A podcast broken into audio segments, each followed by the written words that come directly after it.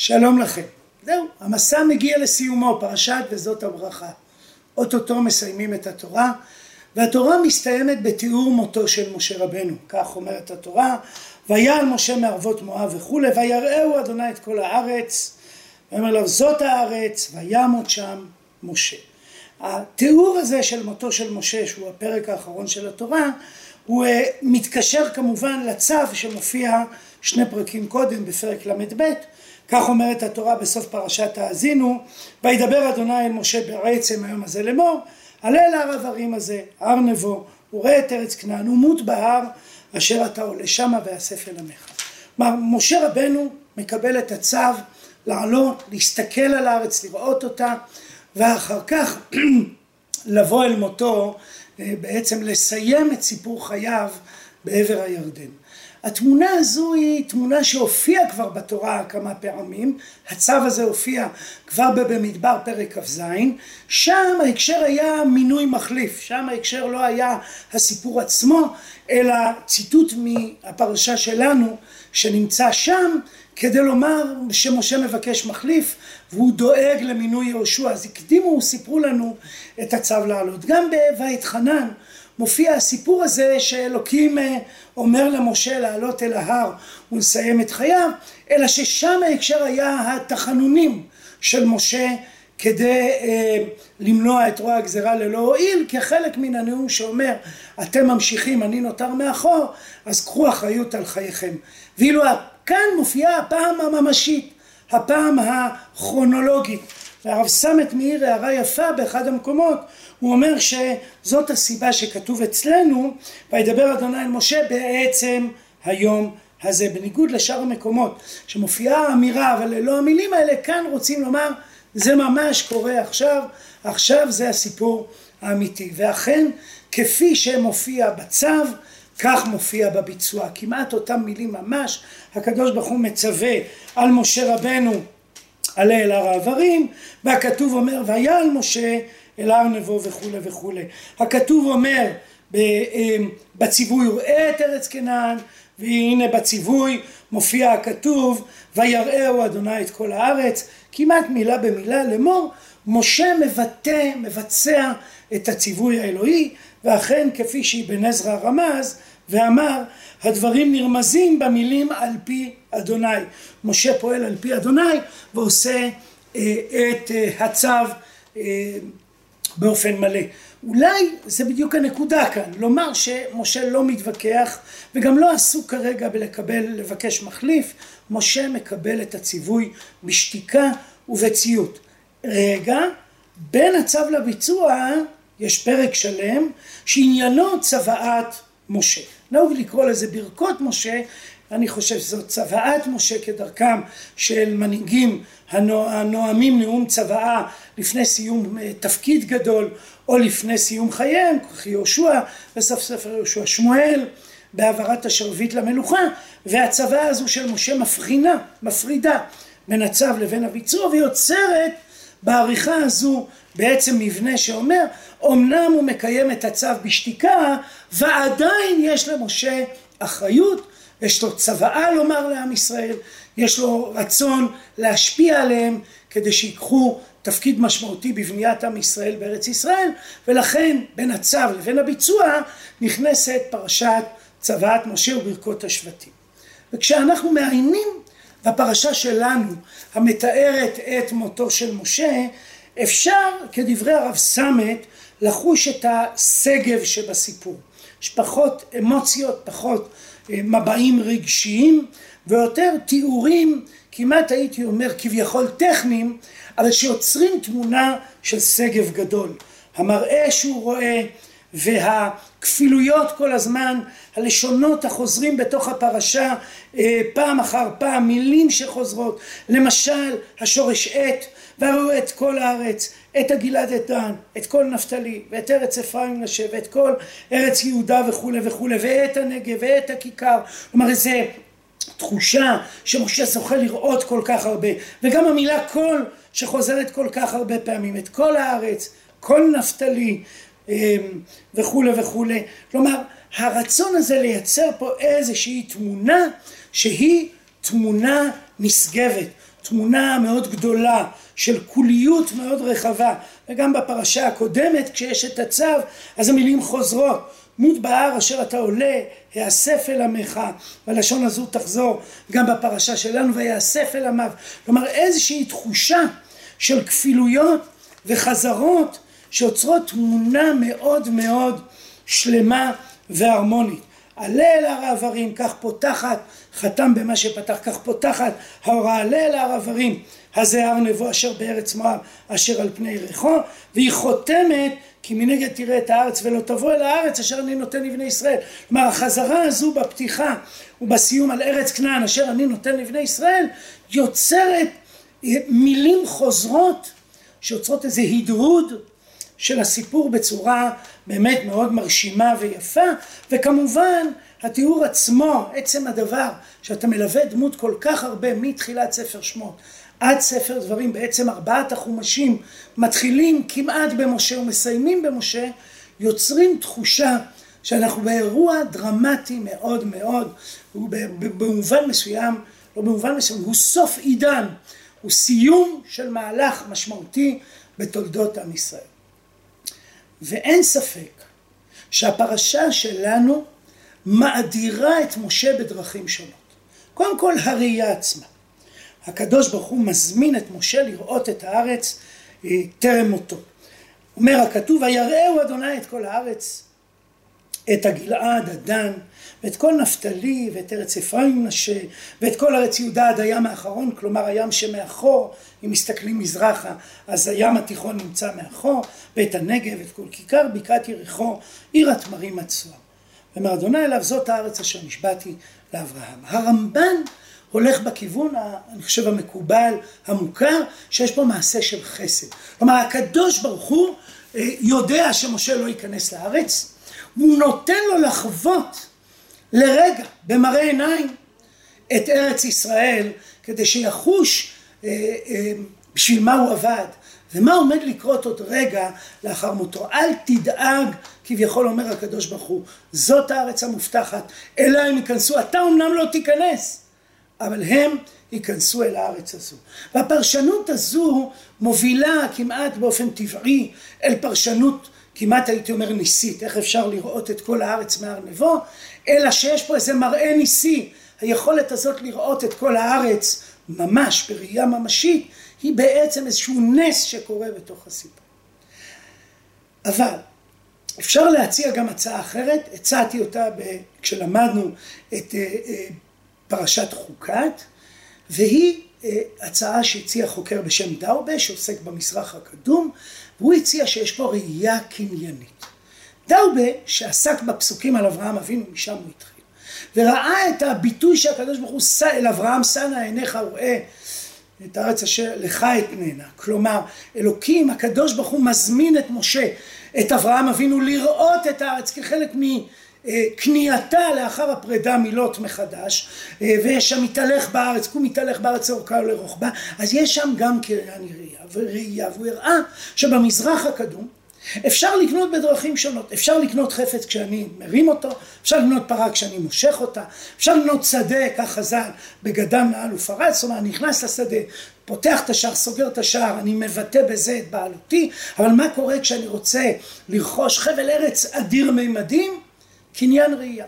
עומד אברהם אבינו ורואה את הארץ, וכך גם אצל משה רבנו, אמרנו את זה בשיעור ההוא, אבל הדברים מתאימים גם כאן, קניין ראייה, הקדוש ברוך הוא מזמין את משה לראות את הארץ, כמו אברהם אבינו, בעצם לקנות אותה, זה לא רק ראייה של חסד, זה לא רק אמפתיה, אלא יש פה בעצם מעשה קנייני ממשי, שמשה קונה את הארץ, הוא אמנם לא יכול להיכנס אליה, אבל הוא לא רק הביא אותנו אל, כמעט אל ארץ כנען, הוא גם קנה את ארץ כנען, ובמובן הזה משה הוא ממשיכו של אברהם אבינו, אברהם קנה את הארץ, והנה משה קונה את הארץ הפעם, קנייה ממשית, כי עוד רגע ייכנסו אל הארץ ויכבשו אותה. והתמונה הזו מאדירה את המקום של משה, כפי שפרטים רבים עושים את זה. הכתוב אומר לנו, וימות שם משה עבד אדוני, איזה ביטוי מאוד אה, משמעותי, עבד אדוני בארץ מואב על פי אדוני, כל הלשון הזו על פי אדוני, ויקבור אותו בגיא, בארץ מואב מול בית פאור, הביטוי ויקבור יכול להתפרש כקובר סתמי, מישהו קבר, אבל ברצף הספרותי בהחלט יכול ליצור את התחושה שהקדוש ברוך הוא כביכול קובר את משה רבנו, וגם העובדה שאיש לא ידע את מקום קבורתו מעצים את התחושה שאולי הייתה פה קבורה יוצאת דופן, קבורה לא רגילה, שכביכול או ממש הקדוש ברוך הוא היה שותף בה בתוך העניין. וגם הפסוקים הבאים מאדירים את משה בצורה יוצאת דופן. ומשה בן 120 שנה מספר טיפולוגי מספר שהופך להיות מספר של שלמות. אה, אה, לא קעתנו ולא נס לחוק, כלומר הוא לא מת מזקנה, הוא לא מת מחולשה, תיאור של אדם בשיא כוחו, בשיא עוצמתו, והביטוי ויבכו בני ישראל את משה באבות מואב שלושים יום. כל התיאורים האלה מצטרפים לתמונה יוצאת דופן של דמות שהיא אה, גדולה מן החיים, והכתוב מאדיר אותה בצורות שונות. והדברים האלה ממשיכים גם בחתימה של התורה. ולא כאן נביא עוד בישראל כמשה אשר ידעו אדוני פנים אל פנים. התיאור הזה הוא יוצא דופן, של נבואה שהיא מעל לכל הנביאים. יהיו עוד נביאים בישראל, אבל משה הוא מעל כולם, אלוהים יודע אותו פנים אל פנים, תיאור של קרבה, של אינטימיות, של אספקלריה ישירה כזו, של איזו תמונה באמת יוצאת דופן, והמילים מהדהדות, האם אפשר לראות את הקדוש ברוך הוא פנים אל פנים? נכון שכתוב פה ידעו ולא ראה, אבל עדיין הסופרלטיב, הלשון פה יוצא דופן, והחתימה האחרונה לכל האותות והמופתים אשר שלחו אדוני לעשות בארץ מצרים לפרעה ולכל עבדיו ולכל ארצו ולכל היד החזקה ולכל המורא הגדול אשר עשה משה לעיני כל ישראל. כמה תיאורים משמעותיים ועוצמתיים יש פה בפסוקים. אבל האמת היא שעיון בפסוקים יגלה גם מבט אמביוולנטי. משום שתוך כדי עיון בפסוקים עולות אמירות שמאזנות, והייתי אומר מרסנות, את הקריאה היוצאת דופן הזו שהיא קיימת בכתוב, אבל היא רק פן אחד של הדברים.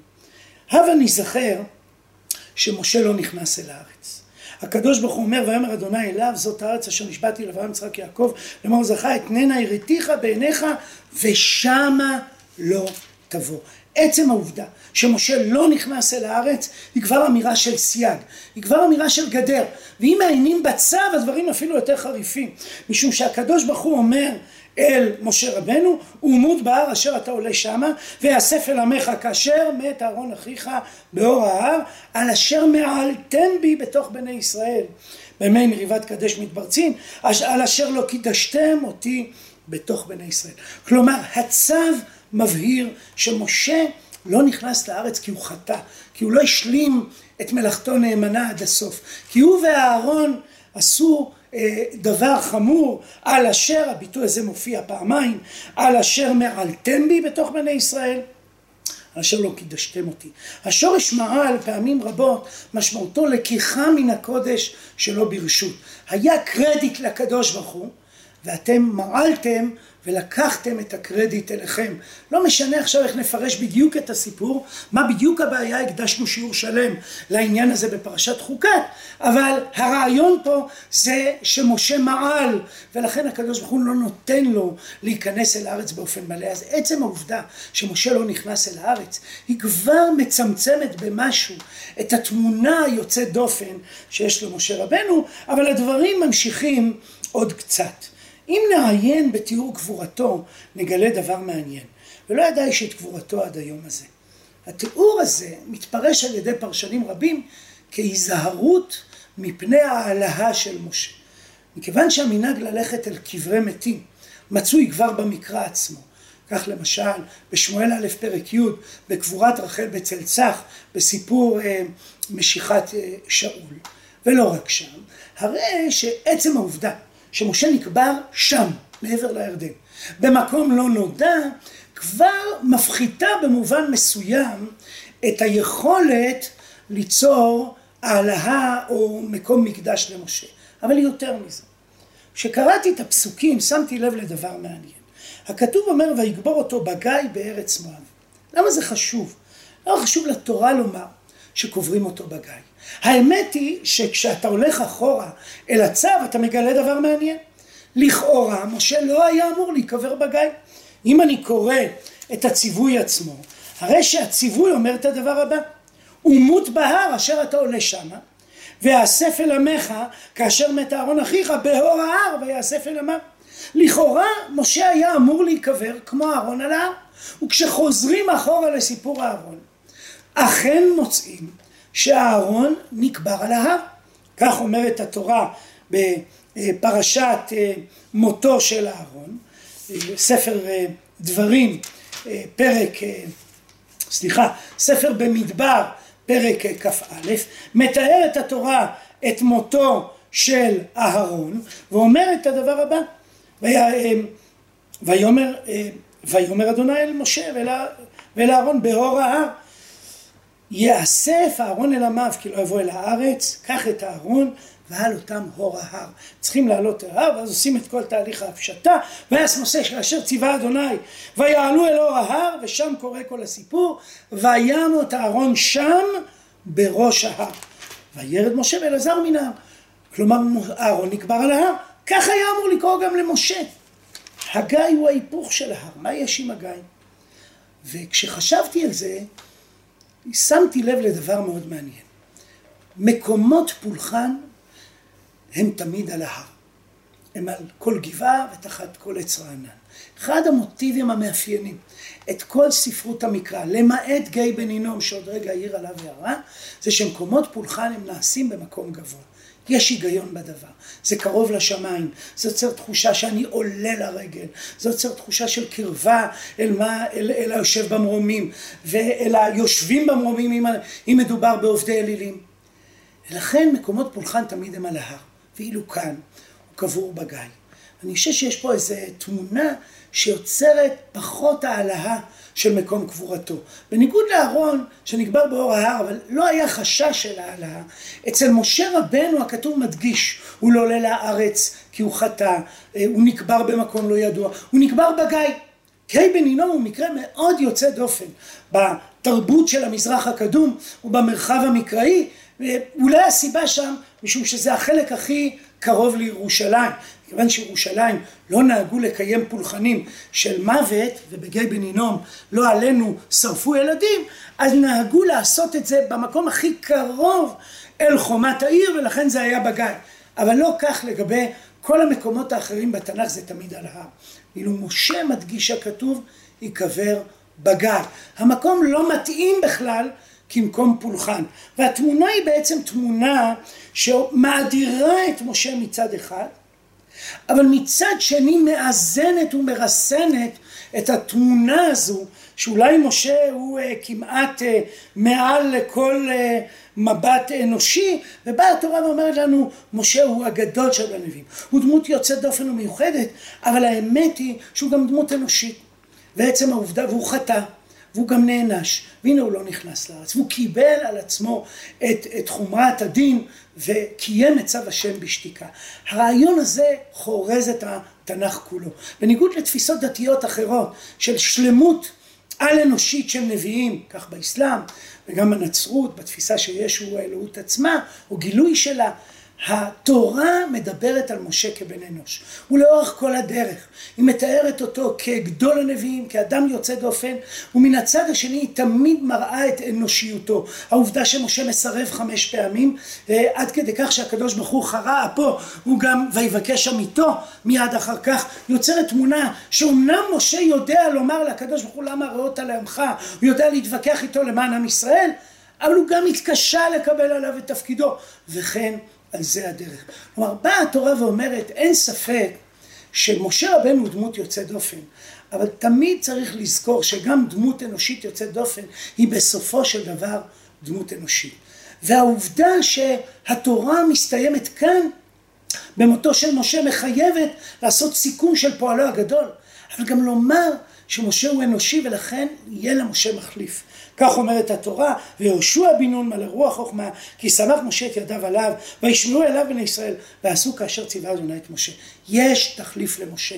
אנחנו לא דתו של משה רבנו, אנחנו דתו של הקדוש ברוך הוא, שבא למשה רבנו היה תפקיד יוצא דופן.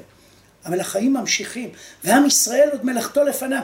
ועצם העובדה שרואים את הארץ המובטחת, ועוד רגע ייכנסו אליה בלי משה, היא עצמה אמירה שמצמצמת את מקומו של משה ואומרת סופו של סיפור עוד ימשיך, הסיפור לא נגמר. והנה התורה מכניסה לנו את ספר יהושע תוך כדי האמירה וישמעו הפסוק הזה וישמעו אליו בני ישראל ועשו כאשר ציווה אדוני את משה. איך אפשר לומר את הפסוק הזה מבלי לצפות את ספר יהושע ולתאר את מערכת היחסים של, של הקשבה, של שמיעה, של ציות בין עם ישראל לבין משה. והתמונה הזו שהיא בעצם תמונה שמחד מאדירה ומצד שני מצמצמת מגדירה בעיניי הגדרה מאוד חשובה על, לא רק על משה רבנו אלא על התורה עצמה. התורה אומרת ורוח, ויהושע בן נון מלא רוח חוכמה. כפי שראינו בהרבה שיעורים, רוח היא השראה אלוהית. רוח יש גם לבצלאל בן אורי כשהוא בונה את הכלים, לשמשון כשהוא קורע את האריה לגזרים, ליפתח כשהוא יוצא אל שדה המערכה. ליהושע יש רוח חוכמה ולא רוח נבואה. מזכיר שיהושע יעמוד לפני אלעזר הכהן. תם עידן חקיקת החוקים בעם ישראל. תם עידן מתן תורה. מעכשיו אנחנו בעידן אחר.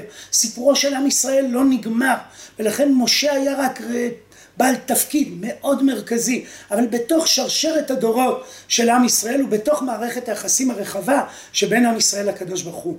אבל תם עידן מתן התורה, ומעכשיו מתחיל עידן אחר של המימוש של התורה. נדמה לי שכסיום לדברים האלה, אנחנו מסיימים פה את המסע, עולה השאלה מה הלאה. אני אספר לכם סיפור מאוד יפה, כשהייתי בראש צורים בגרעין נחל, הגיע מכון גיור, הגיעה גיורת אחת, וממש בימים נוראים הגיעה לשמחת תורה. והיה שמחה גדולה והתלהבות עליה, שאלה אותי מה זה, ואמרתי לה סיימנו את התורה. והסתכלה לי בתדהמה ואמרה לי אבל מה עושים עכשיו? והשאלה הזו יכולה להיענות בשתי דרכים. הדרך האחת היא הדרך שמופיעה פה בתורה. יהושע, יש המשך, וזה מופיע בהפטרה של שמחת תורה. איך מפטירים? קוראים את יהושע פרק א', לאמור התורה ממשיכה. ומצד שני התשובה היהודית היא חוזרים לבראשית. חוזרים לקרוא את התורה מחדש, חוזרים לקרוא את הסיפור במבט חדש, מתוך השינויים שעברנו, מתוך התורה שלמדנו, מתוך השברים והסדקים, השמחות והאהבות שחווינו במהלך השנה. אני רוצה בהזדמנות הזו לומר תודה גדולה לאביעד עברון שניהל את כל הפרויקט, נמצא מאחורי המצלמה ולעזר גם בחידוד הדברים, בליבונם וגם מוזכר בשיעורים שונים כבעל תורה, תורה משלו. אני רוצה גם לומר תודה, אבל גם להזמין אתכם לחזור מבראשית.